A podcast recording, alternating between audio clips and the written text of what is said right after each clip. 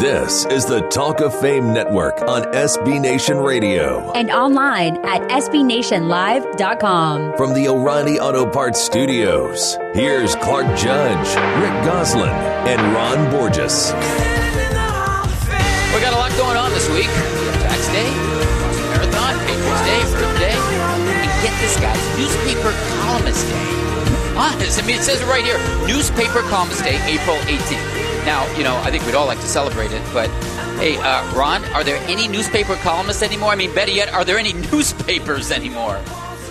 Exactly right. Newspaper columnists day. That's the day they all get laid off simultaneously. yeah, and in the last two years, I know of two newspapers that became a columnist later. yeah. Well. Exactly. Well, uh, Ron, where are you? You sound like you're in uh, Fenway Park, deep behind the left field wall there. Yes, I wish I was. Lansdowne Street. You're on Neil Lansdowne Street. Hey, uh, I'm Goose, on Lansdowne um, Street. I'm still running the marathon, actually. Good luck. well, get in, get in before it gets too dark, would you please? Uh, so, Gooseman, which newspaper columnist, past or present, do you want to celebrate? Uh, the guy I grew up reading in Detroit, Jerry Green. He's one of a small handful of folks who have covered all 52 Super Bowls. He turned 90 last week, so a late happy wow. birthday to Jerry. Wow. How about you, Ron? Uh, well, for me, it's Red Smith, the man who wrote that watching Willie Mays play center field was like eating strawberries in the wintertime. if you live in the Northeast, you know what a pleasure that is. So was Red Smith. I feel that way watching Tom Brady. You know that? Would you stop it? well, anyway, for you me, who and, you writing a column for the Qatar News. Yeah. For me, it's Tom Cushman of what was the San Diego Tribune, and the reason is he hired me there, and that's the best move I ever made. And Goose, by the way, Jerry Green, he always shows up at the Super Bowls. It's turned 90, always shows up there. It's amazing. He's covered um, one Okay. Yeah, he has. Um, well, consider that our way of celebrating Newspaper Columnist Day. Now, let's celebrate what's ahead of us today, and that's Rams Special Teams Coordinator John Fassel to talk about where the NFL is going with kickoffs. Draft expert Dane Brugler at NFLDraftScout.com.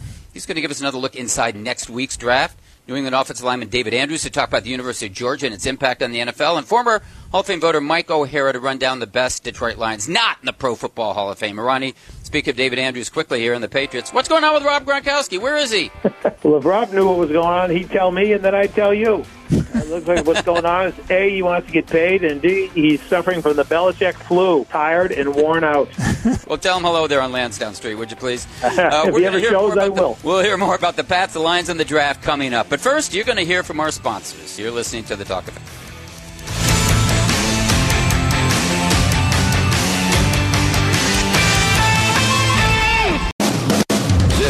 The Talk of Fame Network on SB Nation Radio. From the O'Reilly Auto Parts Studios, here's Clark Judge, Rick Gosselin, and Ron Borges. Well, we want to wish friend of the show and Hall of Famer Jim Kelly a speedy recovery. As you may know, Jim underwent a 12 hour surgery in New York City recently, and last weekend he was released from the hospital. Now, that was his third surgery in five years for oral cancer, and really it's a testament to his strength that he keeps bouncing back. Of course, Ron, that's no surprise to anyone who knows Jim Kelly. Yeah, you're right. I mean, he was always a linebacker in quarterback's clothing. Uh, in fact, that's what Joe Paterno wanted him to be. Uh, he played the quarterback like a linebacker. He lived like a linebacker, and now he's fighting cancer that way, too. So, uh, um, you know, we wish him all the best. Uh, some of the news sounds pretty good, but you know, in a way, it just seems like uh, one too many tough breaks for a very tough guy. Yeah. Right, no, absolutely. But anyway, nothing but encouraging news about Jim Kelly. Hope to hear more of it, and um, anyway, hope to hear more in the future. But Gooseman, he wasn't the only notable player to be released within the last week. You know what? Your Dez Bryant was too, by the Dallas Cowboys. And I'll be honest with you, I'm not really sure I understand it. So want to bring you in here. Can you tell us why they let him walk? Was it a contract issue, personality clash with what he calls Garrett's guys? What was it? And, and where do you think he might land? Keep it simple. The Cowboys gave Bryant a five year contract as their lead receiver in 2015 for $70 million, with 45 million of it guaranteed. In the three seasons since signing that contract, he's not managed a 1,000 yard season, and he scored only 17 touchdowns. That's one fewer touchdown than he scored in his contract year alone in 2014. He turns 30 this season. He remains an unpolished route runner, and he has no chemistry with their present and future quarterback, Dak Prescott. His arrow was pointing down, so it was time for the Cowboys to move on. Wow, unpolished route runner. Ron, I guess that means he won't land in New England anytime soon. well, generally you would think so, but these are uh, strange times in Foxborough. Uh, you know, they certainly could use it. You know, they can probably use a receiver. Uh, they have about two at the moment. Um, and if Dez is willing to work for free, keep his mouth shut, and take a pile of crap from the coach, he'll be in the right spot at the right time. He might want to check with Chad Johnson first. yeah, he's willing to do any of those things. Hey, Ron, I'd love to hear you from the scoreboard there in left field in Fenway Park. Just put up a five in the third inning or fourth inning for the for the Red Sox, would you please? Just they're scoring runs like crazy. Just put up a five there. It does make a difference. Um, and you know what? And and speaking of your Patriots, Ron, um, linebacker James Harrison, who finished the season with the Patriots last year, he won't be playing for them again. Or for anyone for that matter, it looks like he announced his retirement this week. And because we're a Hall of Fame show with Hall of Fame guys, Logical question Is he on anyone's Hall of Fame radar? I mean, let's look at it, guys. Five Pro Bowls, four All Pro teams, Defensive Player of the Year award, and two Super Bowl victories. So, Goose, got to ask the question what do you think? I think if outside linebackers Maxie Baughan, Andy Russell, Mike Curtis, Joe Fortunato, Clay Matthews, and Wilber Marshall can't even get into the room to be discussed as Hall of Fame finalists, Harrison shouldn't reserve any hotel rooms in Canton anytime soon. It's tough to sell an outside linebacker in a 3 4 scheme with fewer than 100 sacks. Goose, I'll take that as a no, correct? Correct. All right. Ronnie? yeah, well, I, I tend to agree with Goose, but I, I will say this. It's always hard to ignore that Defensive Player of the Year uh, uh, award when you, when uh, when a guy gets it. You know, it puts you in a different class. Um, and so did that hundred yard interception return in the Super Bowl.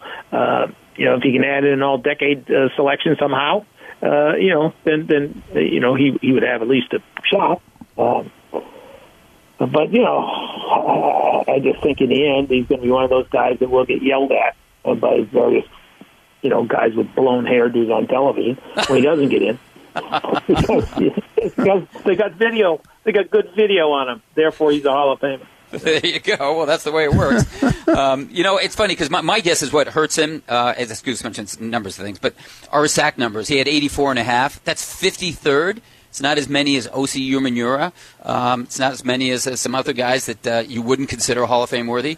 Uh, and yet he was a pure pass rusher. He wasn't a two-way player like, say, I mean, Kevin Greene really was, even though people say he wasn't, but he was. And, and he still managed to pile up more career sacks than everyone but Bruce Smith and Reggie, Reggie White. I mean, he's the third greatest of all time. Yet it took Kevin Greene 12 years to get into Canton, and he had nearly twice as many sacks. He had 160 as James Harrison Goose, who had, as I said, 84 and a half. Well, Harrison went to five Pro Bowls. That's as many as Greene went to. He was an NFL Defensive Player of the Year, as was Greene.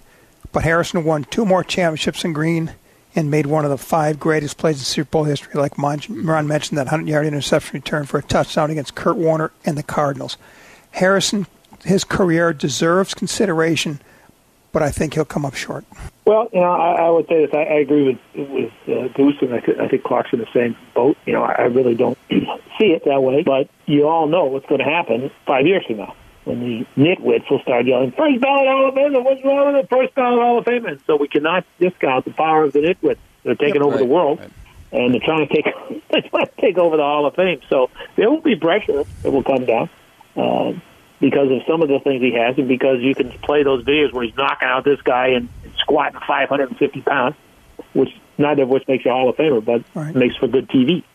Plus, you'll see that hundred yard return about a thousand times over before that. Oh, by the time we're done, we'll, it'll seem like he, he he ran across the Great Sahara to get to the end zone. hey, hey, uh, guys! Uh, one more Hall of Fame item of note. Uh, I see we're a friend of the show, and Hall of Famer Troy Aikman, also a friend of Rick Gosselin's, wants to go beyond TV to something more challenging, and that's something it looks like is a GM job or something involving NFL teams. Gooseman, you know him. If you owned a franchise, would you consider him as a possible GM? Well, he's a bright guy, you know, and he's seeing what fellow Hall of Famers Ozzie Newsome and John Elway have done, and he wants that opportunity. You know, but the football world thought that Matt Millen was a can't miss in the front office, and he missed. You know, he may want that opportunity, and I think Peyton Manning's also in the queue. I think he wants that opportunity, but an NFL team will have to take a leap of faith to hire either one of those guys. Is that a yes or no, Goose? Depends how desperate the franchise is. Well, it's not often we have a punter place kicker that we're pushing for the Hall of Fame, but that's exactly what our Rick Gosselin did this week when he made an argument and a compelling one for Sam Baker on our website, talkoffamenetwork.com. Now, Goose, I remember Sam when he was with the Redskins. That was the late 50s, and I thought he was pretty good. But you think he's more than pretty good? You think he's Hall of Fame worthy You want to tell us why? Yeah, in an era before football specialization, Sam Baker was a specialist. In the era of 33 player rosters, when teams could not devote a spot to any such kicking specialists, position players like quarterback George Blanda and offensive tackle Lou Groza had to double up with kicking duties. But the Washington Redskins did devote a roster spot to Sam Baker to handle their punting and kicking chores. He was a pioneer, a player whose foot made him as valuable to his NFL team as any ability to run, block, catch, or tackle. He spent 14 seasons handling the place kicking and punting chores for four NFL teams, scoring 977 points and averaging 42.6 yards per punt. But the role of Baker, Ben Agajanian, Tommy Davis, and Danny Villanueva played at the front end of the kicking specialization has been lost in the pages of history. Canton has shown no love for the original specialist. Baker led the NFL with 17 field goals in 1956 and led the league in scoring with 77 points in 1957. In 1958, he led the NFL in punting with a 45-4 average. He followed that up with a career best 45.5 yard average to the Redskins in 59. And the Redskins traded him to the Browns in 1960 because they wanted to replace the retiring Lou Groza. He spent two seasons in Cleveland, two more with the expansion Dallas Cowboys before ending his career with Philadelphia. He led the NFL in conversion kicks with both Cleveland and Dallas. He also set a franchise record for the Cowboys with his 45.4 yard punting average in 1962, a record that would stand for 44 years. But as the roster size increased in the 1960s, more and more kicking specialists started turning up. Jim Bakken, Fred Cox, and Bruce Gossett joined Baker and Davis as place kickers, and Bobby Joe Green, David Lee, Billy, Billy Lothridge, and Bobby Walden joined them as punters. Then came the wave of soccer-style kickers, Pete Gogolak, Jan Stenerud, Garo Yepremian. And these specialists were no longer viewed as luxuries, but rather as necessities, and the pioneers were forgotten. Sam Baker went to four Pro Bowls. That's one more than Adam Vinatieri, the NFL's second all-time leading scorer. Baker deserves to be more than just a footnote in the NFL history book. Okay, Goose. Sam Baker has more Pro Bowl selections, as you point out, than Adam Vinatieri. So which one gets the Hall of Fame boot? We know Vinatieri's going in. What we don't understand is that Baker deserves some consideration well before this. Well, I don't know if Sam Baker belongs in the Hall, but I do know there are plenty of Detroit Lions guys who do.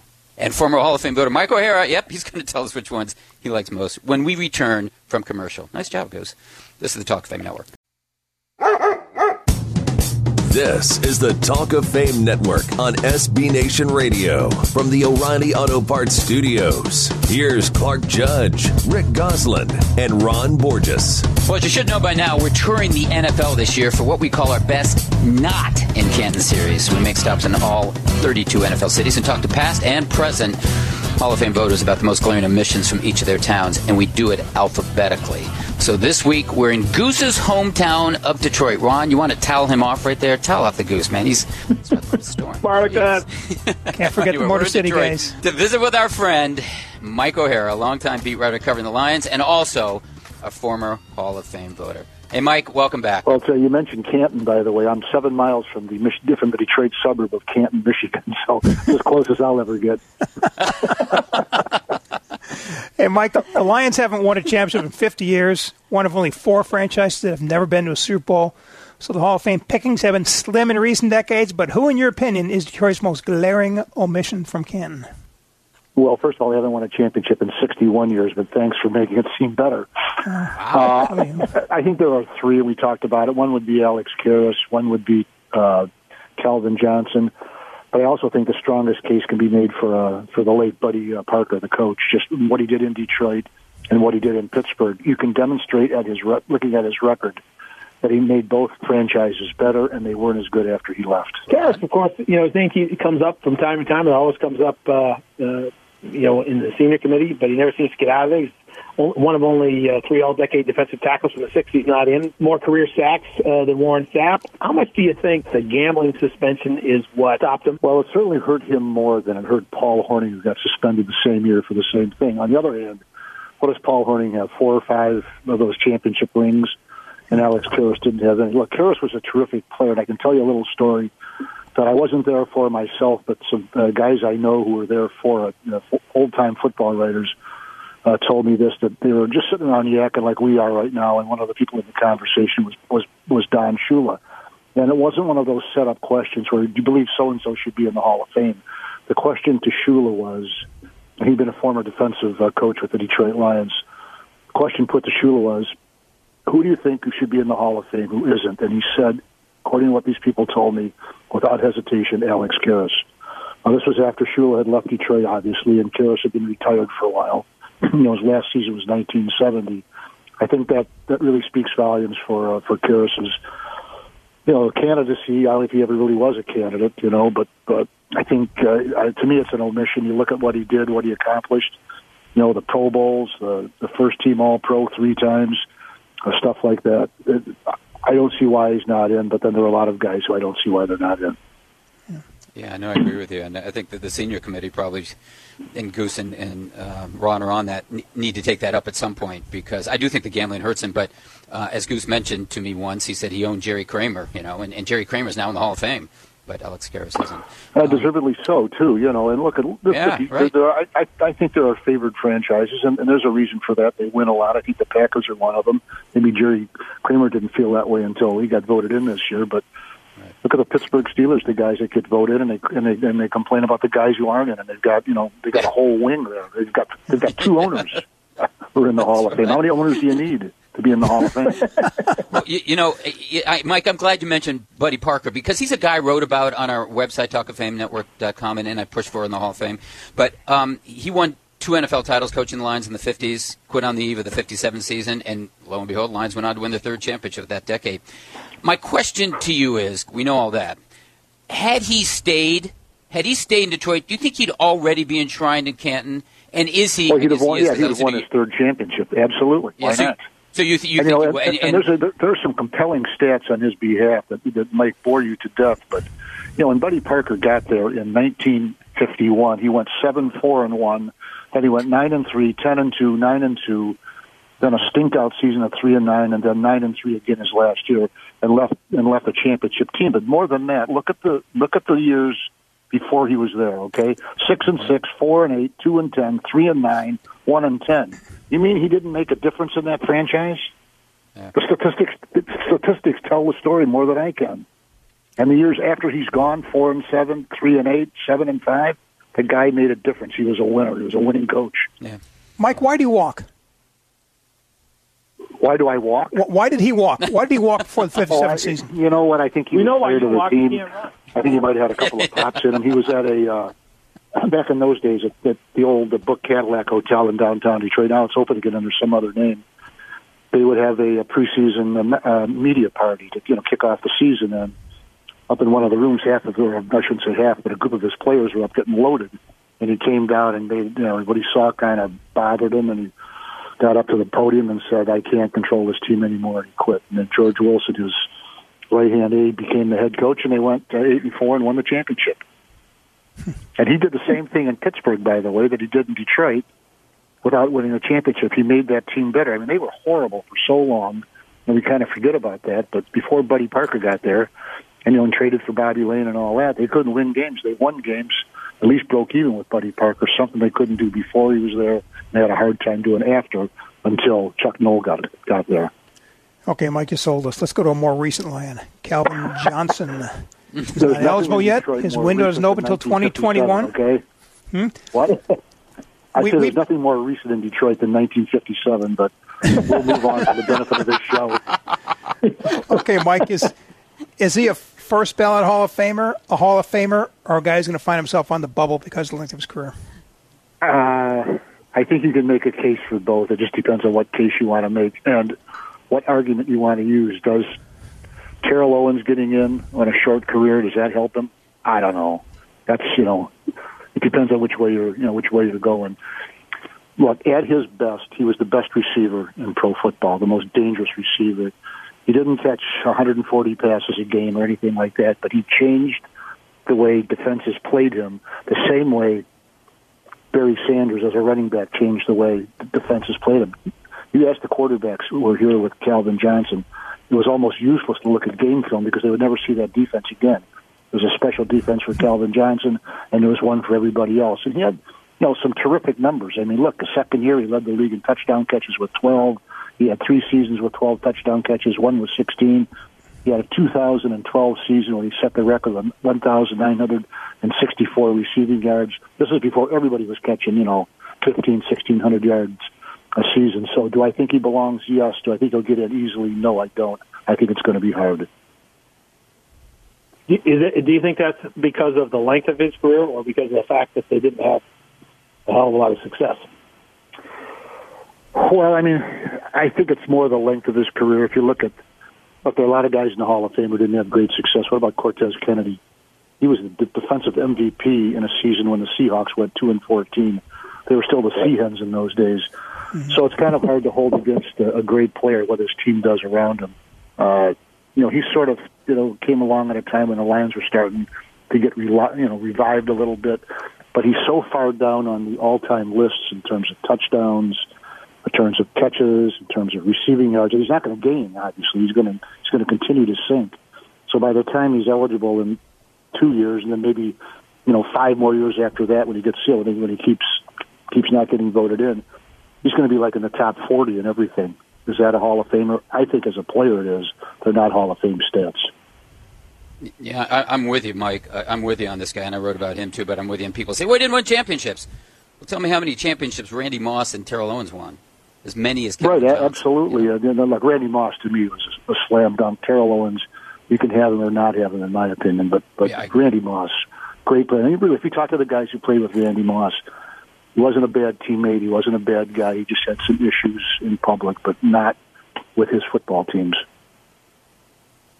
Okay, now let me ask you the $64,000 question here. Does it hurt his Hall of Fame candidacy that he only finished third in his season on Dancing with the Stars, whereas fellow wide receivers Donald Driver and Hines Ward, they won the coveted Mirror Ball Trophy, and Jerry Rice, well, Jerry finished second. So, you know, he only finished third. Calvin Johnson, that hurt his chances? No. Well, Warren Sapp finished second. Okay, he's in the Hall of Fame, but he was in the uh, he was in the big man's division, so I don't know. he was in well, the let's put it this way: we'll, we'll, we'll find out in two years. Yeah, right. yeah, I don't see Donald Driver getting in the Hall of Fame. Hey, Mike, what about Roger? Hear, I, I want to hear Peter King's retort on that one. yeah, right. I, I hey, Mike, they made time it time it for me. Mike, what about what about Roger Brown? I'm glad this, you brought that up because I was on the seniors committee one time. Uh, they meet once a year. I think it's is it in it's in Canton. Yep. And and and the, the senior vote was tied. There was a tie for the for the last senior. They, they voted two, and it was a tie between Claude Humphrey and Roger Brown. And I think if Roger Brown would have won the vote, he would have gotten into the Hall of Fame. And and the only thing I said is, look, Claude Humphrey's been on the, re- the regular ballot a billion times. He keeps keeps getting voted out. Let's get some fresh blood. The vote was four to one for Claude Humphrey. I changed my vote to make it unanimous, and I don't regret doing that. But he was close, and you know he was he was drafted out of uh, Maryland State, I think it was. It was now Maryland Eastern Shore, whatever the name of the school is now. And Roger Brown, people will tell you that he was probably the first big, quick defensive lineman in pro football. Now there was you know Les Bingaman in 340 pounds back in the 50s, but when when Roger Brown came along in the you know 60s and 70s, he was a 305 pound man who could run. He was different. In that 1962 destruction of the Green Bay Packers, 13 in one season, probably the greatest team in NFL history. He was he led the rush that sacked Bart Starr 11 times. I've gone and I read the play-by-play, and according to my eyes, he was in on seven sacks. Other people have said six. Take your pick. That was a Hall of Fame performance. I'm taking my pick here, Mike. We got to go to commercial. Thanks so much for the time, and good luck snapping that 61 year old, not 50, 61 year old championship draft. Thanks. You know what? I think I'm going to make when I leave the building. I'm going to make a left and go to Canton and get some Chinese food. Cantonese, of course. good idea. Thanks, Mike. Thanks, Mike. Hi, Mike. Thanks for having me. Yep, that was former Hall of Fame voter Mike O'Hara, now a columnist with DetroitLions.com. Up next, it's Rams special teams coordinator John Fassel. You're listening to the Talk Fame Network.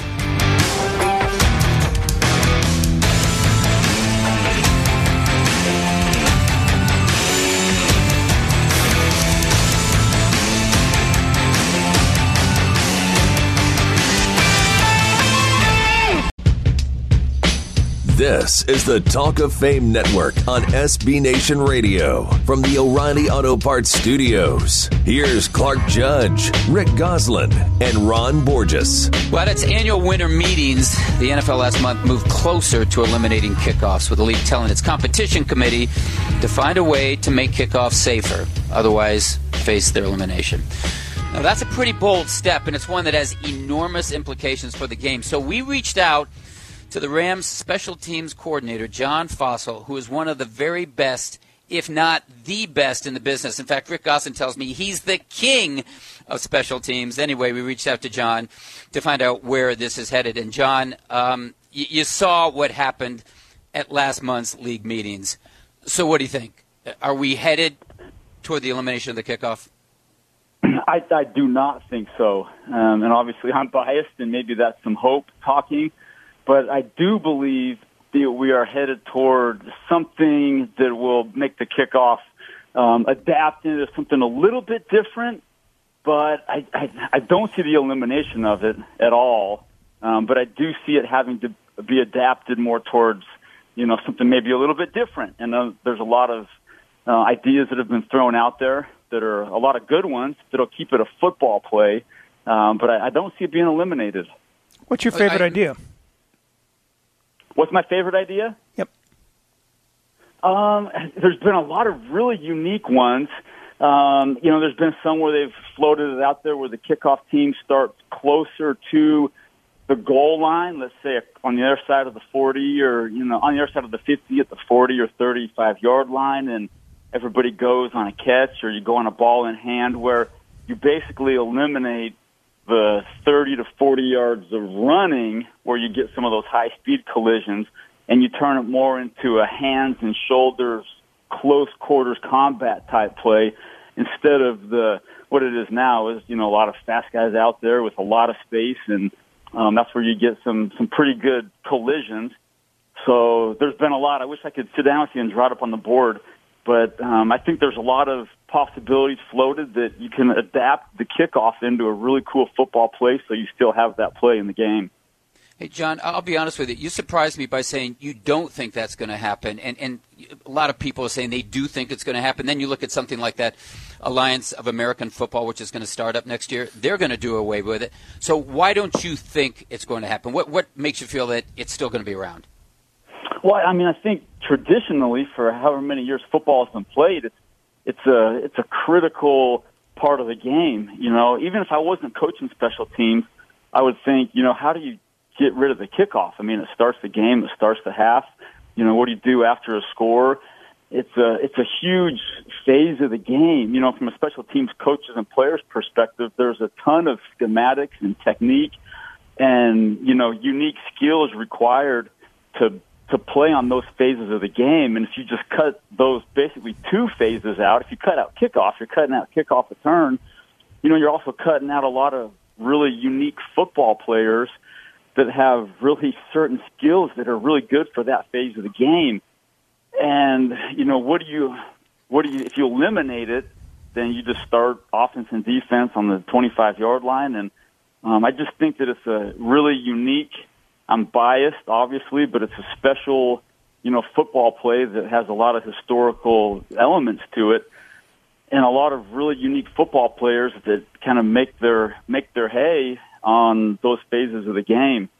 So I just, uh, I, I think no doubt it's going down the road of, you know, there's got to be some adaptations to it, but I just, I just can't wrap my head around or fathoming that that's going to be taken away. John, several years ago, we had Bruce DeHaven on with us, and he told us the way the league was going, it would one day phase out special teams coaches. Was he right? You think that's happening? Are, are we getting closer to that? Gosh, I, I don't feel like it, and I sure hope not. You know, you know, I'm. I guess I'm making a pitch for it, but special teams is, you know, it's truly one third of the game. There's 35 snaps a game on special teams, and there's you know 65 or so snaps a game on offense and defense. So it's you know special teams isn't going away, but I know that there's always going to be changes that are you know that are made, like like going to the two man wedge on kickoff return and eliminating three, four, and five man wedges was a great rule change. And you know we adapted to that, and it ended up being a, a great decision. So I always think there's there's ways you can change some certain rules or make some adaptations again, and we'll play along and we'll adapt to it and, and make it a really cool play. But you know, you get rid of special teams coaches or special teams players. Um, I just I I don't feel like it's going that route. I know I have heard and read that some things are going that route. I just can't imagine that the, the kicking game is going to be um, phased out. I just I just can't imagine that. Are special teams still a third of the game? I think so. You know, I, I look back at our season and we had, you know, a kickoff return for touchdown to open the game. It was a huge play in the game. We had a turnover in the playoff game on kickoff return. That was a huge play in the game. There's, you know, there's, gosh, four or five games a year where a play on that phase of the game, whether it's a score or a turnover, you know, or a surprise onside kick or things that happen that really are game changers. Um, and if you if you lose that element of it, then then it becomes you know a, a two phase game, which is I don't know. I just I just don't see it going that way. So I'm I'm against the thought of the kicking game being phased out. Um, I think the kickoff kickoff return is a beautiful play in football. Um, it looks like a whole bunch of guys running wild, but there's so much you know meeting room time spent on how to separate from blocks, how to use your shoulders to block, how to use your shoulders to tackle.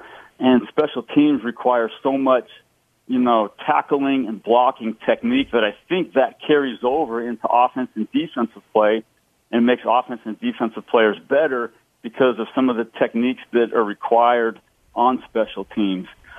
Um, a lot of the coaches and players have become really good at using their hands on kickoff using their shoulders to tackle, using their shoulders to block.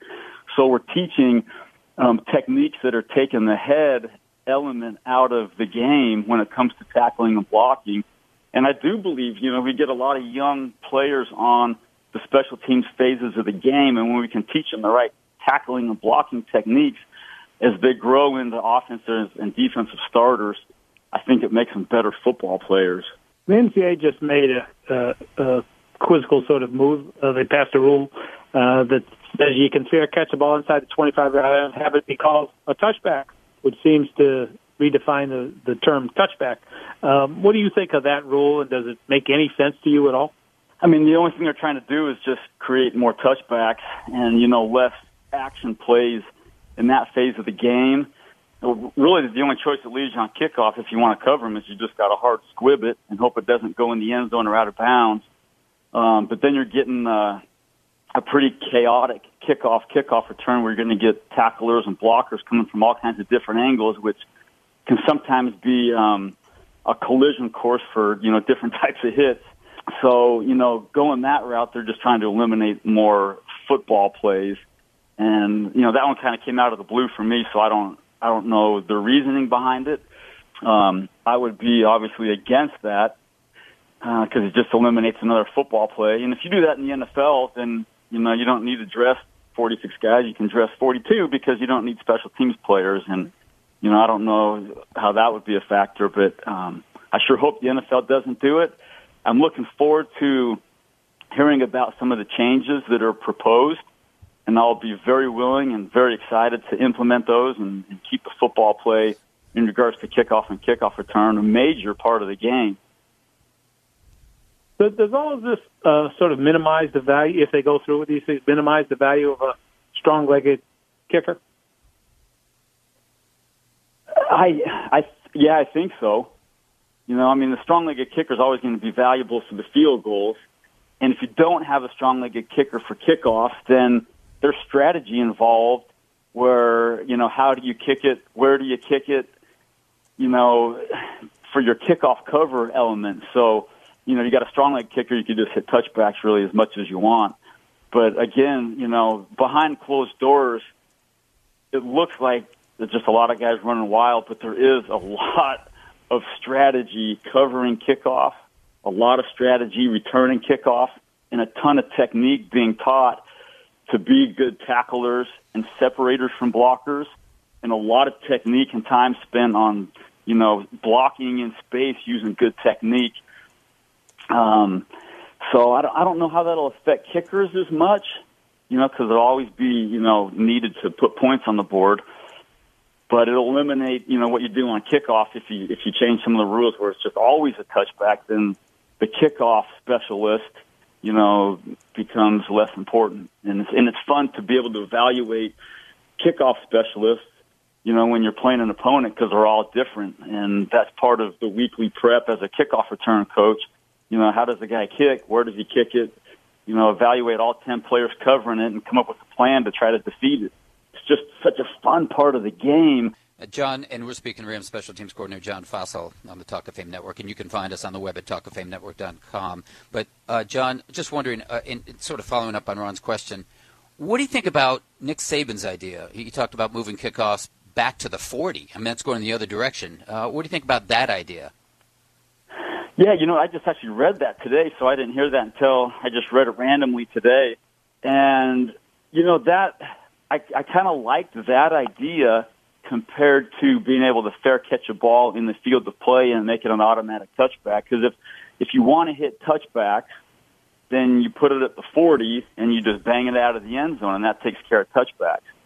But if special teams and you know is important to you, and you think you have an advantage field position wise, then you put it at the 40 and you pop some kicks up, you know, inside the five yard line, and then you play football, then that's a strategic element of the game where if you think you have an advantage, that you can, you know, pin the opposing offense at the 16 yard line, you know, as, as opposed to giving it the 25, you know, that's a first down that the offense is behind when they take over possession. So uh, I just think that the kickoff element of the game has a huge part in football, whether it's scoring in the kickoff return, getting takeaways on kickoff cover, or simply field position advantages where if you feel you would have that, that you'd still have the opportunity to use it. Um, so when I saw the Saban thing, I thought, well, that's, that's a pretty good rule. You know, in pros, any kicker could probably hit a touchback from the 40, but you still have the opportunity to cover if you could keep the ball in play with a little bit of a bloop kick. And, you know, teams would probably go both ways on that based on what they think of the opponent kickoff return. If they think they're good, they're probably going to bang it away. If they think they're bad, they're probably going to bloop it and make them bring the ball out. So, um, I just think the, you know, having the opportunity to, to keep the, keep it a football play and make your own decision whether you want to hit a touchback or make the opponent return it is is a good part of the game. Fassel, thanks so much for the time. I know these are busy days for you guys, but thanks so much, and, and please, please give our best to your dad. I will. You bet. Thanks, guys. Thanks, John. You got it, John. Thanks, John. That was Rams Special Teams Coordinator John Fassel. Up next, it's the two-minute drill. This is the Talk of Fame Network on SB Nation Radio from the O'Reilly Auto Parts Studios. Here's Clark Judge, Rick Gosselin, and Ron Borges. Well, we're just about out of time for the first half of this program, so Robert, sound that whistle. That's the two-minute warning. Yes, sir. That means we're on to the two-minute drill, and I have this week's question. So, guys, let's get started. Why do we love mock drafts when so many of them are wrong? So many of them. How about all of them? There's never been a perfect mock in the history of mocks. And that's why we love them, in the hope that someone is stupider than we are.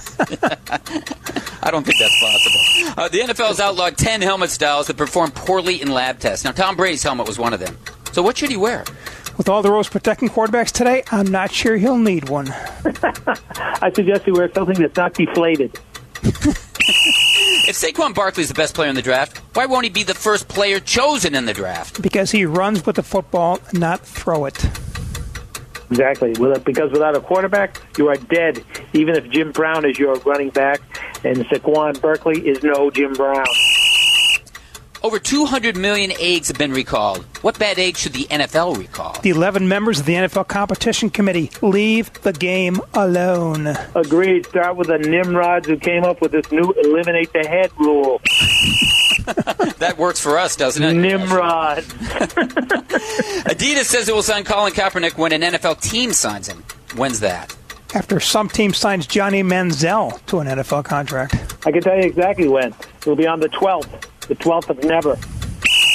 True or false? Tom Brady is leading a revolt versus Bill Belichick. True. After losing three Super Bowls together, they're growing tired of each other. false. Tom Brady isn't leading anything, including a game-winning drive in the Super Bowl. oh. what are the chances Josh Rosen slides in this month's draft?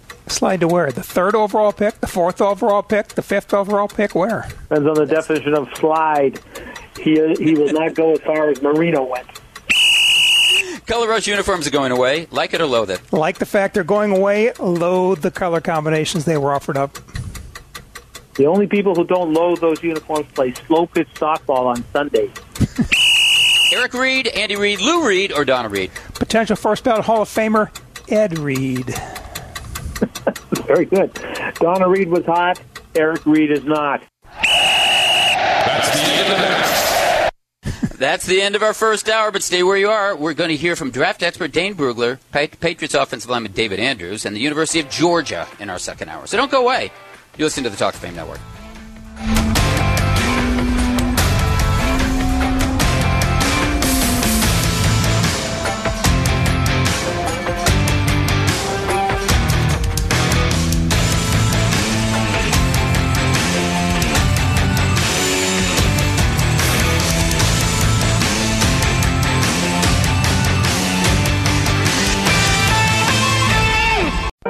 This is the Talk of Fame Network on SB Nation Radio. And online at SBNationLive.com. From the O'Reilly Auto Parts Studios, here's Clark Judge, Rick Gosselin, and Ron Borges. Welcome back to hour number two of the Talk of Fame Network. I'm Clark, along with Rick and Ron. And soon we'll be joined by NFL draft expert Dane Brugler and former Georgia star and now New England Patriots offensive lineman David Andrews. But before we do, I want to mention, as we do every year at this time, guys, that this weekend we have the Pat Tillman 4.2 mile run and walk. It's on Saturday, April 21st. It's in Tempe, Arizona. And as always, it's sold out. Now, the run raises funds to support the Pat Tillman Foundation's Tillman Scholars Program. But of course, as you guys know, it does more than that. It honors the memory of one of the great people, I think, associated with the NFL, a young man who died on April 22nd, 2004 when he was killed by friendly fire in Afghanistan. Ron, you remember him? Sure. I mean, it's a you know, it's a sad story. We've had Dave McGinnis, his coach, go on and, and talk very yep. movingly about uh, that and about you know that day. And it's a guy that we all know, you know, put his country ahead of himself, as there's a lot of young men and women doing that every day for us. Uh, and unfortunately, he paid the ultimate price. And I think what made it even more unusual uh, is not only that he had this multi-million dollar contract and, and, and really didn't have to go. Uh, even after he went, he had the opportunity to not go back. That's right. Uh, and chose to go back a second time um, uh, because, yep. and when asked why, he said because you know, that's what he signed up for. Yeah, that's right. Then he was, you know, that says a lot about who he was. Well, you know, several years ago, Chris Collinsworth suggested he should be in the Pro Football Hall of Fame, Pat Tillman, and I think we all said, uh, mm, not so fast. I mean, others died in military action and they weren't inducted. But Goose, I'll be honest with you now. I, I think I'm beginning to change my mind simply because of, of, what he taught us about the ultimate sacrifice, as Ron said. He walked away from millions. He didn't have to go there. He fought somewhere else for someone else. And, and it's so downright, to me, gut wrenching and so poignant. And as Ron said, he went back a second time. And I'm not so sure anymore. I mean, I think this is just the kind of guy the Pro Football Hall of Fame should honor in some way. Uh, the problem is, I just don't know how. Clark, there have been 25 players killed in action, mostly in World War II. Were their sacrifice any less than that of Pat Tillman? Their planes were shot down. They were killed by sniper fire. They were killed in jungle warfare. Al Blozis was an NFL All-Decade selection in the 40s. Left his career to fight in the war. Killed scouting enemy lines on the ground in France. Honor Al Blozis. Honor Pat Tillman and the rest of them in Canton with the war in the NFL exhibit. Absolutely. Couldn't agree with you more. And you know what? I'm not sure what you guys are going to be doing this Sunday, but me, I'm guaranteed I'm going to be thinking of Pat Tillman. Anyway, up next, we'll be talking the University of Georgia and its best NFL players. You're listening to the Talk of Fame Network.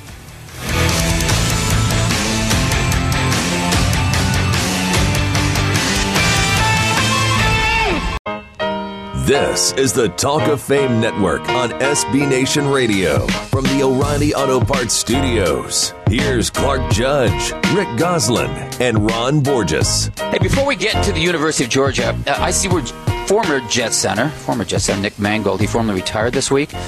He was a seven-time Pro Bowler, three-time All-Pro, and one of the best centers in the business.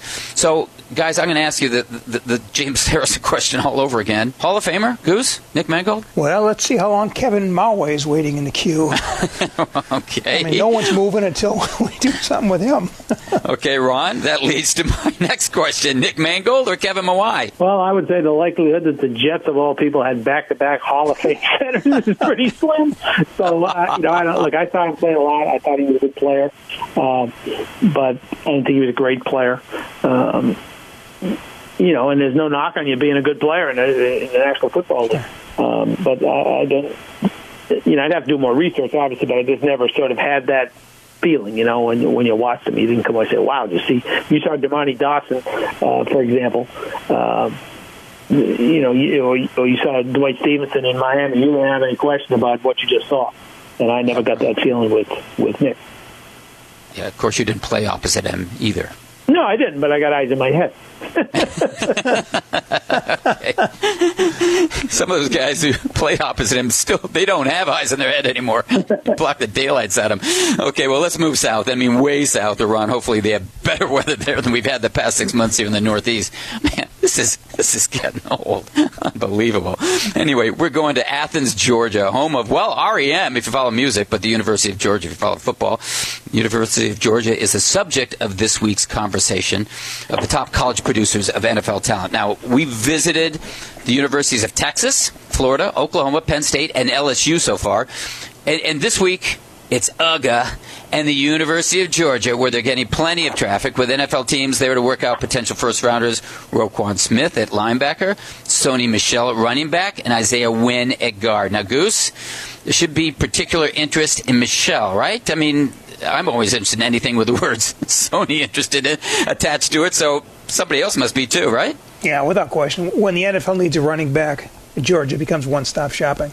The Bulldogs have produced two Hall of Fame runners, Terrell Davis and Charlie Trippi, and Ron wrote a State Your Case last year arguing candidacy of Herschel Walker. You he holds a professional record for rushing yards in a single season, but he did it with the New Jersey Generals of the USFL. Know, Georgia's had seven first-round draft picks at running back: Trippi, Garrison Hearst, Tim Worley, Todd Gurley, Knowshon Moreno, Robert Edwards, and Rodney Hampton. Trippi was the first overall pick of the 1945 draft. Davis was the NFL MVP, and Gurley finished the MVP runner-up to Tom Brady in 2017. You want a runner? Go to Georgia. Yeah, well, Ron Goose mentioned a guy that, that you're familiar with, and that's and that's Robert Edwards. Now, it, to me, it's really a shame that his career was cut short, and really in such a freak accident. Yeah, it was a sad story. I mean, he was the guy rushes for a thousand yards. He uh, goes to the Pro Bowl, walks out to the beach to play on a little uh, uh, flag football on the beach. And next thing you know, he's rolling on the ground, and his knees blown out, and he's never the same player, uh, and not not even close to the same uh, player. Not a player at all. Frankly, uh, it it was remarkable. Uh, and he was a good guy, you know, he was a big kid, was a young kid. Uh, yeah. But, you know, seemed like a really good uh, kid with a bright future ahead. And that just shows you, you know, you know the, I want to say to a degree the dangers of football when we're talking about, you know, touch football on the beach.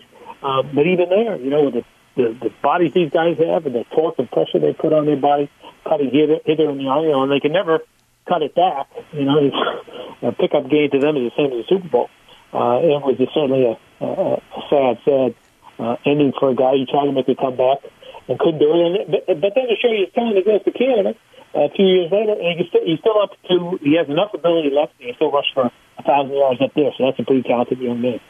Yeah. Oh no. In fact, when he went up to CFL, he ran for over a thousand yards in successive seasons with Montreal, and he scored 25 touchdowns in those two years. But you know, it's funny. You mentioned that that uh, flag football game in Hawaii. I was staying at the hotel right there where they played it, and, and I was at the Pro Bowl. And and I remember watching the game, and then I just you know uh, touch football. So I left, and then I heard about it later, and and what a sad story. I mean, it, that injury was so serious he barely escaped having his leg amputated below the knee, and he was told he might never walk again. But as you mentioned, he did, of course. He went to Canada and, and he ran again, and he ran through everybody. But needless to say, Ron, that's the last time they played that game at a Pro Bowl. I mean, good idea, right? Oh, yeah. Well, I can remember, you know, when we got the word, uh, you know, back here in New England, it's like, what are you talking about? You know, I mean, it yeah. just like it, you, you know, you thought it was this just a bad joke, you know, for somebody claiming that this happened, and then, of course, turned out to be true.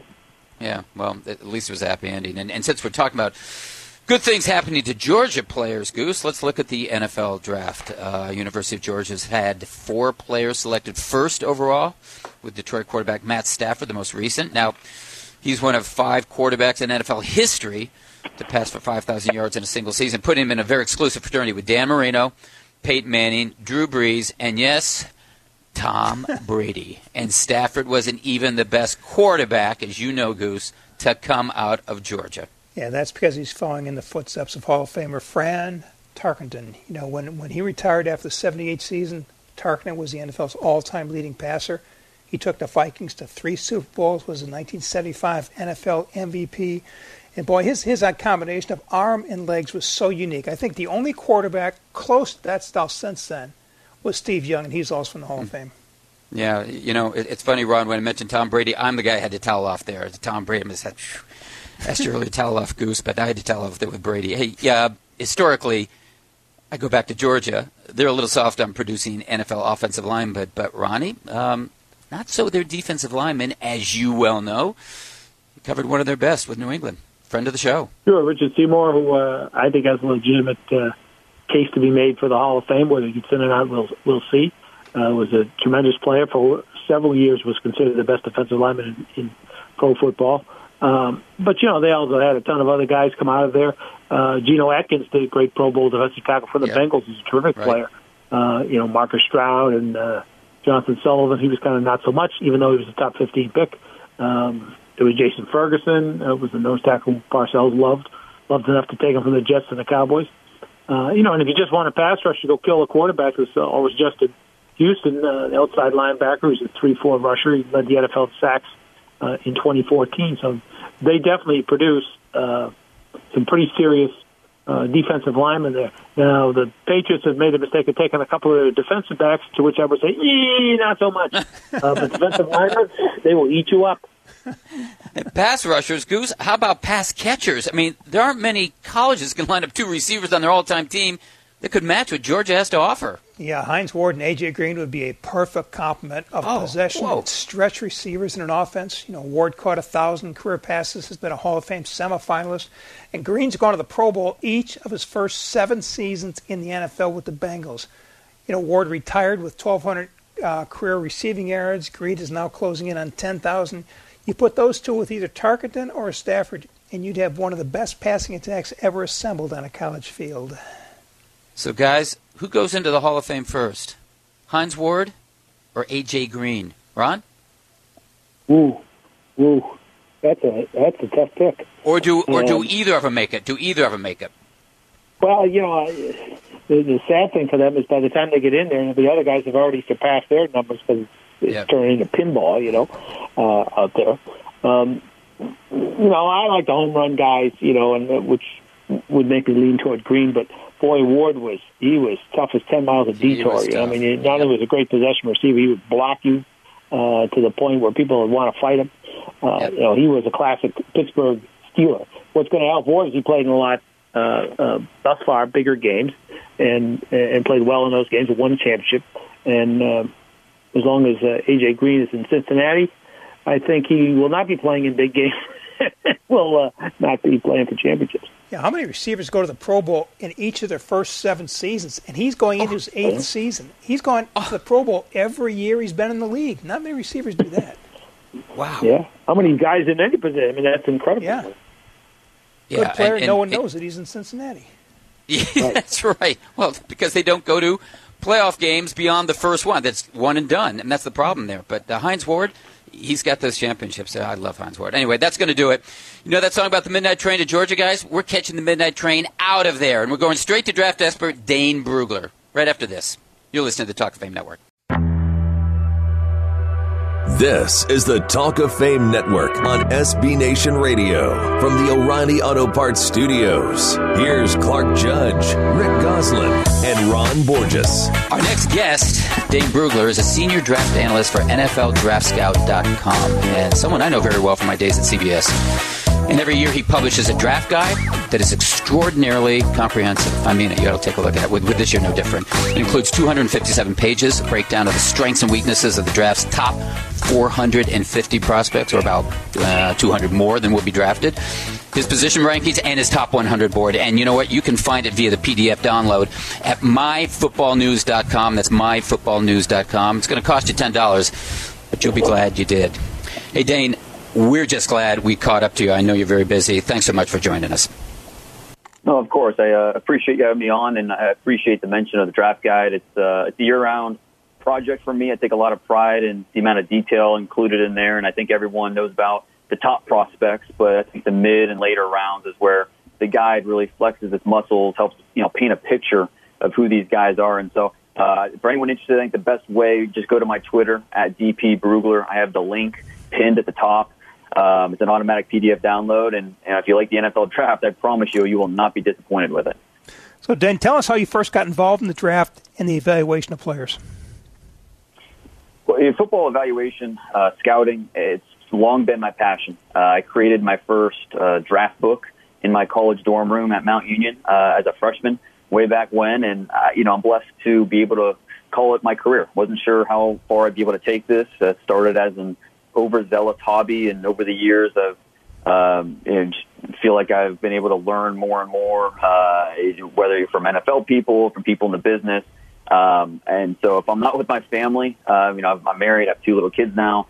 Uh, if I'm not with them, I'm watching tape or doing something draft related, uh, whether on the road, working the phones, whatever. This is, this is what I live for. This is what I work for, uh, year round. And, you know, this is the time of year where it really gets fun because we're, uh, you know, almost a week away and, you know, there's a lot of, uh, a lot of noise going on, but it's fun to talk about these prospects and where they might end up.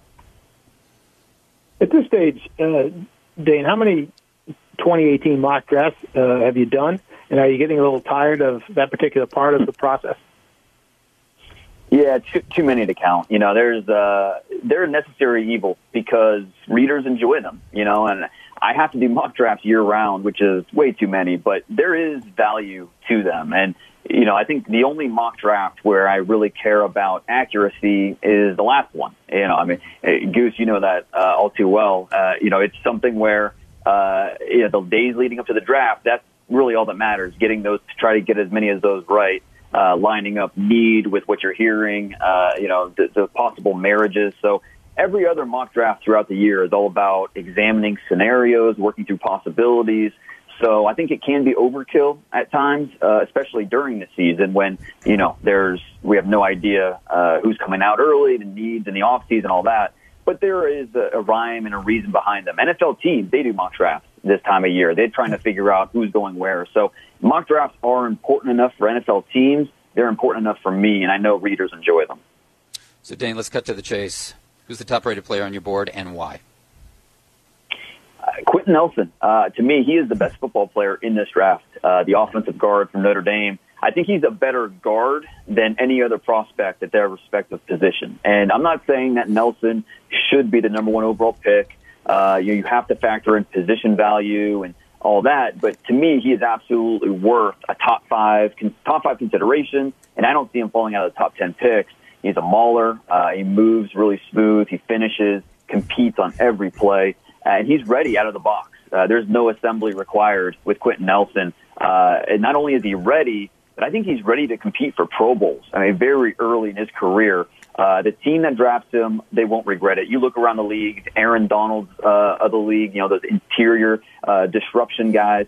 You need offensive guards uh, that for help protect the pocket. We know quarterbacks, uh, you know, they hate uh, uh, the pass rush from the edges. Even more so, they hate the pass rush from the interior. So you need guards. Uh, and so Quenton Nelson, top five, is not too early for him. Dane, during the decades I was working the draft for the Dallas Morning News in the 1990s and 2000s, I'd come up with a favorite player in every draft, someone I just enjoyed watching play the game of football. He might be a first rounder, he might be a fourth rounder, he might be someone who doesn't even get drafted. So, regardless of the of round, who is your favorite player in this draft and why?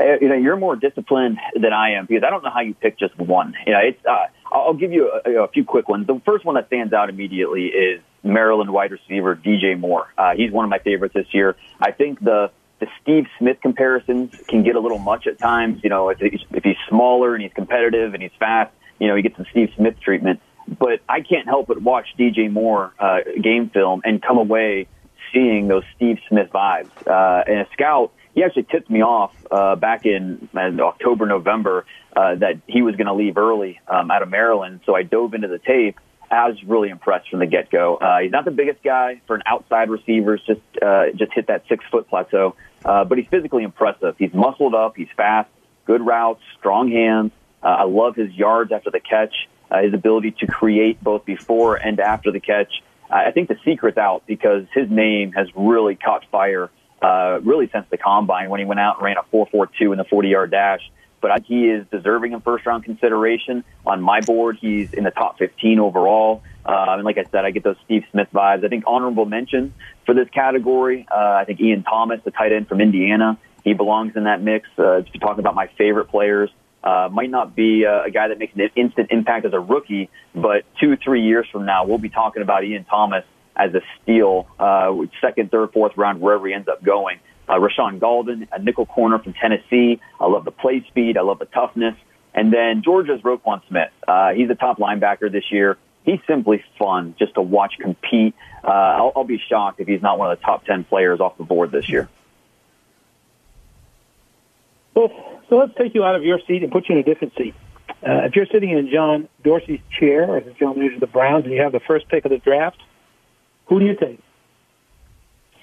Yeah, and you know, if you think any of these quarterbacks will be a long-term starter, help you compete for the you know postseason play, that has to be the pick for Cleveland. And for me, I would go with Sam Darnold out of USC. Uh, at only 20 years old, he shows a lot of what I'm looking for in a quarterback. He anticipates passing windows. He creates off platform, understands how to deal with pressure, uh, can work out of a difficult situation uh, when the play breaks down. He commands the mental battle that the quarterback faces, uh, down in, down out. He's always in control, does some of his best work uh, late in games when the lights are the brightest. So, does he need to cut down on the turnovers? No question. Uh, and I think that will come. Uh, you can work on the ball security. Uh, I think the interceptions uh, will cut down, be cut down a little bit. He's very young, uh, not only in age, but just in quarterback years. He played basketball uh, most of his life. That's where his focus was missed all of his junior year in high school with an injury. So really, we're talking about his senior year in high school and then two seasons as a starter at USC where, you know, he was the guy playing snaps at a high level at quarterback. So there's still plenty for him to learn, but I feel great about where he is right now. And I think I'll feel even better two, three years down the road. He's scheme diverse. I don't think that Cleveland can go wrong. I don't know if he'll live up to being, uh, you know, a Carson Wentz type of player, but I, I don't think Cleveland will be disappointed if they take him at number one. Boy, I tell you what, put those words down. I don't think Cleveland can go wrong at quarterback. you better put That's those the one thing they're want to do their best at going wrong. Right. Yeah. Oh. We're speaking with draft expert Dane Brugler of NFLDraftScout.com on the Talk of Fame Network, and you can find us on the web at TalkOfFameNetwork.com or on Twitter at, at Talk of Fame Net. And Dane, since we're talking about quarterbacks, um, there are six of them who could conceivably – be first round draft picks. So how do you stack them, and, and what separates them? Yeah, Darnold's my top guy. Uh, you know, just covered him a little bit. I think uh, I've gone back and forth between my number two and number three. Uh, I have right now I've been slotted as Josh Rosen number two, Baker Mayfield number three, and I think it's similar with Josh Allen and Lamar Jackson fighting it out for four and five. Um, I think there's a sizable gap before we even mention anybody else. I know Mason Rudolph from Oklahoma State he could sneak into the back half of round one. I think that'd be way too early, uh, in my opinion. Uh, but there's plenty to like about Rosen. I think there's a lot of Matt Ryan to his game. Uh, I think the lack of mobility uh, and the durability concerns uh, that worries me a little bit. He's not going to be for everybody. Uh, you know that's been well documented, just his personality and all that. Uh, Baker Mayfield, he's a lot of fun. He reminds me a lot of Jeff Garcia, uh, stylistically with the way he plays the game. Uh, I think he faces a pretty big transition outside of that OU offense, uh, which was tailor made uh, for him uh, in uh, in uh, in Norman. So I think he's an accurate thrower of the football. I think that translates. I think that competitive nature that he has, that you don't bet against. He just needs to reel it in a little bit. Uh, Wyoming's Josh Allen, uh, you know, he's scouting catnip. All the physical traits are there: the size, the arm, the athleticism. Uh, but he's currently undeveloped in several critical areas of playing the position. Will he get there? Uh, maybe, uh, but he's a tough evaluation because so much of him and what he brings, what he offers right now is potential based. And I know that that basically sums up a prospect, but that would, you know, you better be convinced if you're going to take him top five, possibly number one, depending on which rumors you believe. Uh, with the Browns, and then Lamar Jackson, who he's a first round athlete, and I think he has a chance to be better than uh, Mike Vick was in the NFL. It all comes down to consistency uh, as a passer. Uh, can he improve his mechanics and accuracy? I just I hope he lands with a team ready to cater the offense to his strengths. RPOs, option plays. Let him use his legs. That's what makes him so special is that athleticism. Uh, durability will be a factor with him. You know, he's not a guy that uh, avoids hits at all costs. I mean, he will take some punishment, needs to adjust how he finishes at times. So it's going to be fascinating to see how and where these quarterbacks come off the board. You know, good chance we see three or four in the top five. Uh, should be a lot of fun. Dane Brugler, thanks so much for dropping by, and best of luck with that quarterback advice for the Cleveland Browns. You may need it. Best of hey, luck. They got to get one right at, at, one of these years, right? You're right. You think so? The odds are with him. Thanks, Dane. Thanks, Dane.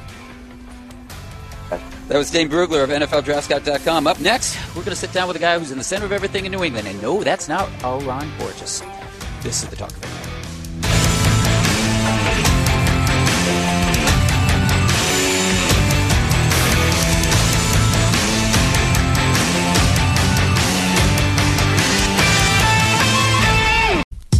This is the Talk of Fame Network on SB Nation Radio from the O'Reilly Auto Parts Studios. Here's Clark Judge, Rick Gosselin, and Ron Borges. Well, David Andrews knows well the long connection between the University of Georgia football program and the NFL because he's one of their most successful recent graduates. Now, David started every game at center over his final three seasons at Georgia before signing with the Patriots as an undrafted free agent in 2015 and he may well be one of the greatest bargains ever because he became an instant starter in his rookie season, taking over for the injured starter, Bryan Stork. Now, he beat out Stork the following year, started all but two games since, including the past two Super Bowls, and now is a first time guest of the Talk of Fame Network. Not bad for a guy who wasn't even invited to the combine. Hey, David, thanks so much for joining us. Thanks for having me, guys. Well, David, you had offers, as I understand, to attend Duke in, in Michigan, but I was told that you were waiting for Georgia to call, and, and when they did, it didn't take you long to uh, sign up. Uh, did any other school ever even have a chance uh, to bring you in? You know, I I really I really enjoyed the Duke coaches, um, Coach Cutcliffe and Matt Luke, who was the offensive line coach at the time there, and now is head coach at Ole Miss, and um, those guys were just they were really good to me throughout the recruiting process. Um, I think Coach Luke's a heck of a coach. Um, I'm excited to see him get a you know shot at a head coach, and I had a lot of respect for those guys. And uh, you know, but there was just something about Georgia, and uh, you know, I was born and raised there, and uh, my grandfather was a huge Georgia fan that I looked up to, and uh, you know, for me that was always kind of a dream to you know go play there. And uh, you know, once Georgia gave me an offer, I committed on the spot, and uh, you know, really didn't care about any other offers I got. So, David, you started three years at Georgia. You're a team captain, but the NFL doesn't consider you one of the 334 best prospects for the draft, and they don't invite you to the combine. So, first off, how much of a shock was that, and how did you overcome it? Um, you know, I think I prepared myself pretty well. Um, you know, with a support system that really didn't, you know, kept me grounded, and you know, we expected not to get you know, invited to the combine and kind of, you know, even not to get drafted. And uh, that's never what you want to hear. Uh, you know, but the great thing about the NFL is, uh, you know, there's a hundred other stories like mine and um, thousands of other stories like mine. You know, you can just pull up the statistics every year. Undrafted guys starting in the Super Bowl, and uh, you know, so I, I knew that didn't, you know, wasn't the end all be all. Um, obviously, it would have been, you know, a you know awesome experience to you know be invited to that or be drafted or you know whatever that may be. But you know, everything happens for a reason, and um, you know I wouldn't change my journey um, if if I could. Well, speaking about that journey, David, uh, Ron tells me that you impressed Bill Belichick during a workout at Georgia's Pro Day before the draft. What did he put you through, and, and did you have an idea at that time or any time before the draft that the Patriots might take you? You know, um, you know, I actually got to sit down and um, watch film with with coach, and um, you know, I just at the time, you know, I just I was sitting there just like, oh my gosh, this is you know, arguably the greatest coach of all time, and um, you know, he's sitting here and we're we're watching my college film, and he's asking me questions about what I could do better, why our system did this.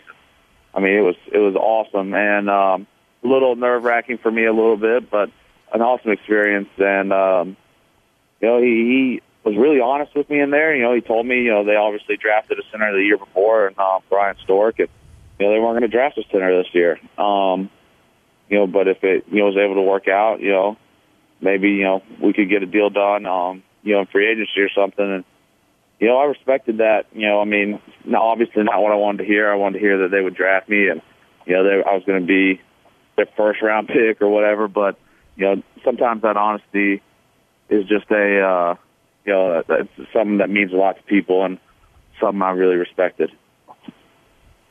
So, so draft day comes, uh, David, and like your uncle Dan Reeves, no one selects you.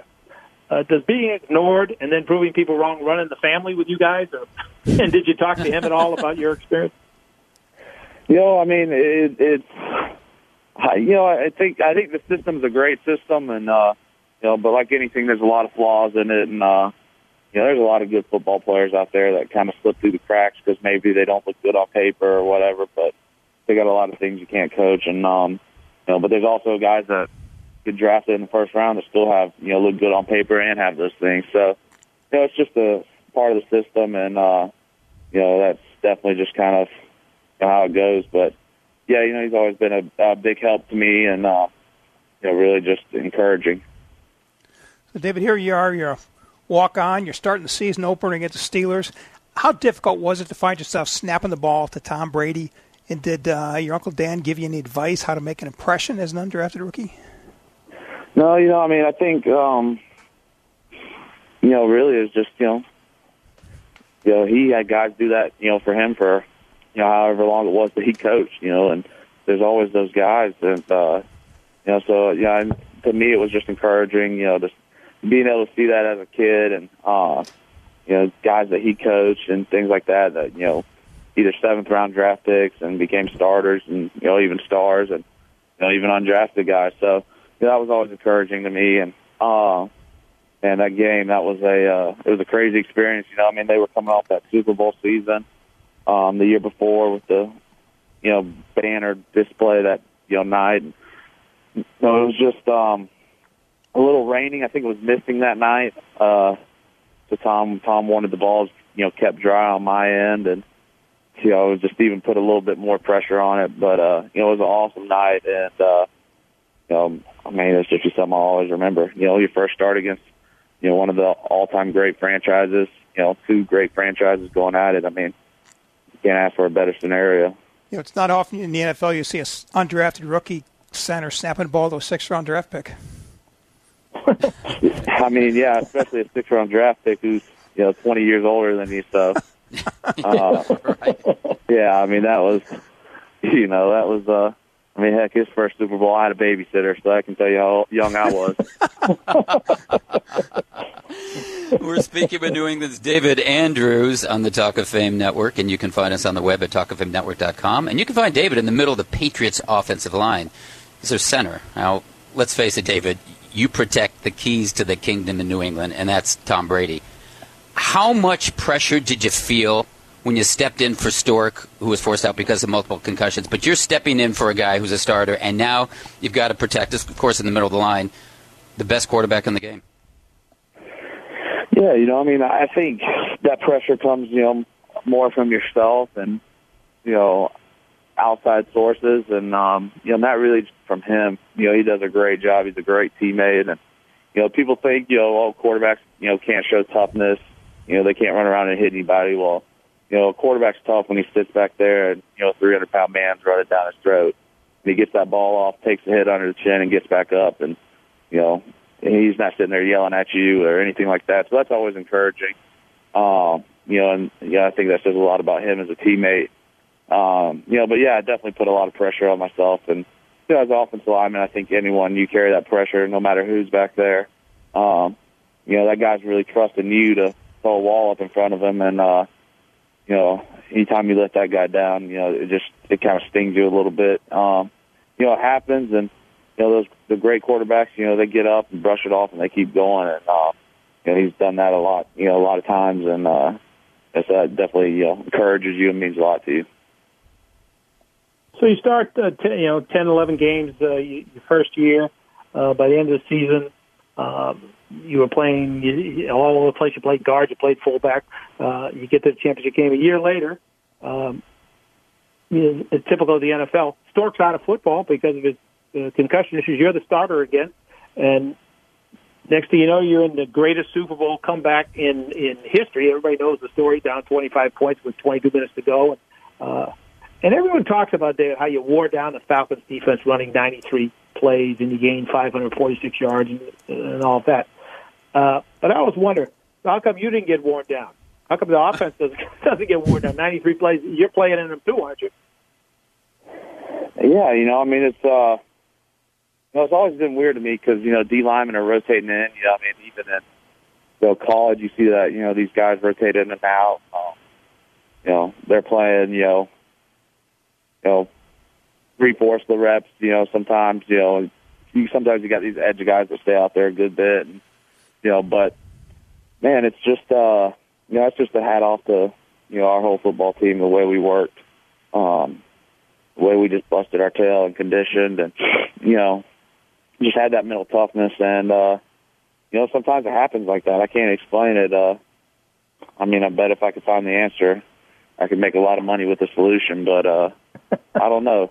It's uh, that is weird. I've never really noticed. I mean, I've never really sat down and thought about it that much, but uh, I think that was something just played an advantage to us with our conditioning. What did you? What does it feel like when you when you wake up the next day after playing 93 plays? I know you won the game, so you're obviously going to be uh, pretty happy about that. But physically, what do you feel like the morning after you've played 93 snaps?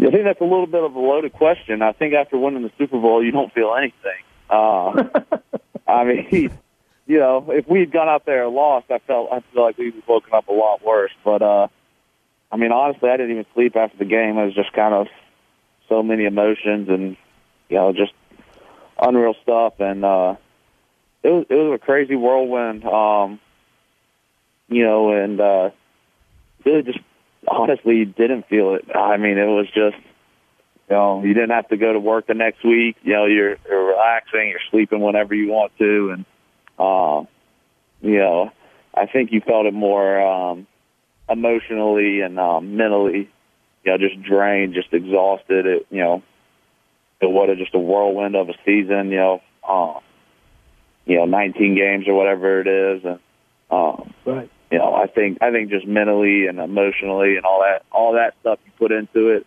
um, you know, it's just nice to take a deep breath and just you know relax for a second. Do you think at all, or did you think at all, how long his walk it was from Georgia, uh, not going to the combine, not getting drafted, and two years later you're you've got a Super Bowl ring? Did it strike you at all that man, this is this this is a long walk and it happened in a hurry? I mean, yeah, you know, it's just I've been so fortunate. I mean, you know, I've uh, you know I've got to play in three AFC championships, two Super Bowls. You know, I mean, people play 12 years and get the chance to play in one AFC championship sometimes. You know, so I've just been so blessed, and um, you know, I've, I kind of fell into a great situation here in New England and was able to take advantage of some opportunities, and uh, you know, that's just you know, it's just a huge blessing, and uh, it was a lot of hard work and um, you know a lot of people that helped me along the way and supported me. So um, you know, just hope to keep it rolling. Bill Murray would call you a Cinderella story. If, if someone told you when you left Georgia this all would happen inside of three years, Super Bowls, team captaincy, big money contract extension, would you have believed it? Uh, you know, I, I think I would want to believe it. You know, I think I've always kind of bet on myself and you know figured I could do things. Um, you know, even when people said I couldn't, but I think it's still just hard to believe sometimes. I mean, it's you know, it's it's, just it's hard to believe when you take back and humble yourself for a little bit and just you know look at it and look where you are. You know, I mean, this is what you you dreamed of doing as a you know six year old kid the first time you touched the football, um, and found out people can make a living playing a game. Um, you know, so I'm just so fortunate, and you know, so I think I think I would have bet it on myself, but uh, I don't know if I could I could have guessed this. David Andrews, thanks so much for the time. We're the ones who are fortunate. We got you. Thanks very much, and best of luck with the season. Thank you very much. Thanks, David. Thanks, David. That was New England Senator David Andrews. Up next, it's a two-minute drill. You're listening to the Talk of Fame Network. This is the Talk of Fame Network on SB Nation Radio from the O'Reilly Auto Parts Studios. Here's Clark Judge, Rick Gosselin, and Ron Borges. Well, we're nearing the finish line, so somebody cue up the guy with the whistle. That's the two-minute warning. Yep, that means it's time for the two-minute drill. So let's get going. Retired offensive lineman Richie Incognito says, "quote I just want to be in the Hall of Fame." Unquote. What are his chances? Depends which Hall of Fame he's talking about. Set the bar low, Richie. Set it low. I would say it depends on whether or not he's got 25 bucks. He does, he's in for a day. The Athletic SF needs a name for its Raiders podcast. A good one for you, Ron. Any ideas? Mr. Gruden's neighborhood. What happens in Vegas stays in Vegas, including the Raiders. Bryce Harper's broken bat home run is comparable to what in the NFL? Tony Dorsett's 99-yard touchdown run with one shoe. Oh, goodness. David Tyree's look my no hands helmet catch. Oh, good one. If an American woman can win the Boston Marathon for the first time in 33 years, why can't the Browns win a Super Bowl? Try Mary Kay Cabot, a quarterback, and let's find out. because they're in Cleveland. Well, the Browns aren't interested either. How come? He's 30 years old this season, and the arrow is pointing down. Because they need solutions. Problems they already got. This weekend marks Earth Day, guys. How should the NFL celebrate it? Keep the football on the ground and draft more running backs. Take some earth and bury Thursday night football. I like it. What can Geno Smith do for the Chargers that he couldn't do in New York? Applaud more often for TD passes by the starting quarterback. He can chip in by driving Philip Rivers up from from San Diego every day. nice one. Gary Plummer calls the new NFL tackling rule, quote, a joke, unquote. What do you call it? A mistake. A headache, but not a cure for one. How did Ndamukong Suh convince Ethan Westbrooks to give him his number 33? Not 33. How about 93? The old Pro Bowl trump card. Suh has five, Westbrook has none. I think he just showed him a video of himself stepping on Aaron Rodgers and kicking Matt Schaub in the private. That's the end of the game. That would do it.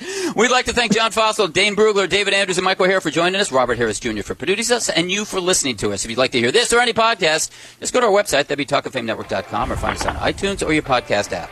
Otherwise, look for us next week at this time and on this station. We'll be here. We hope you will be too.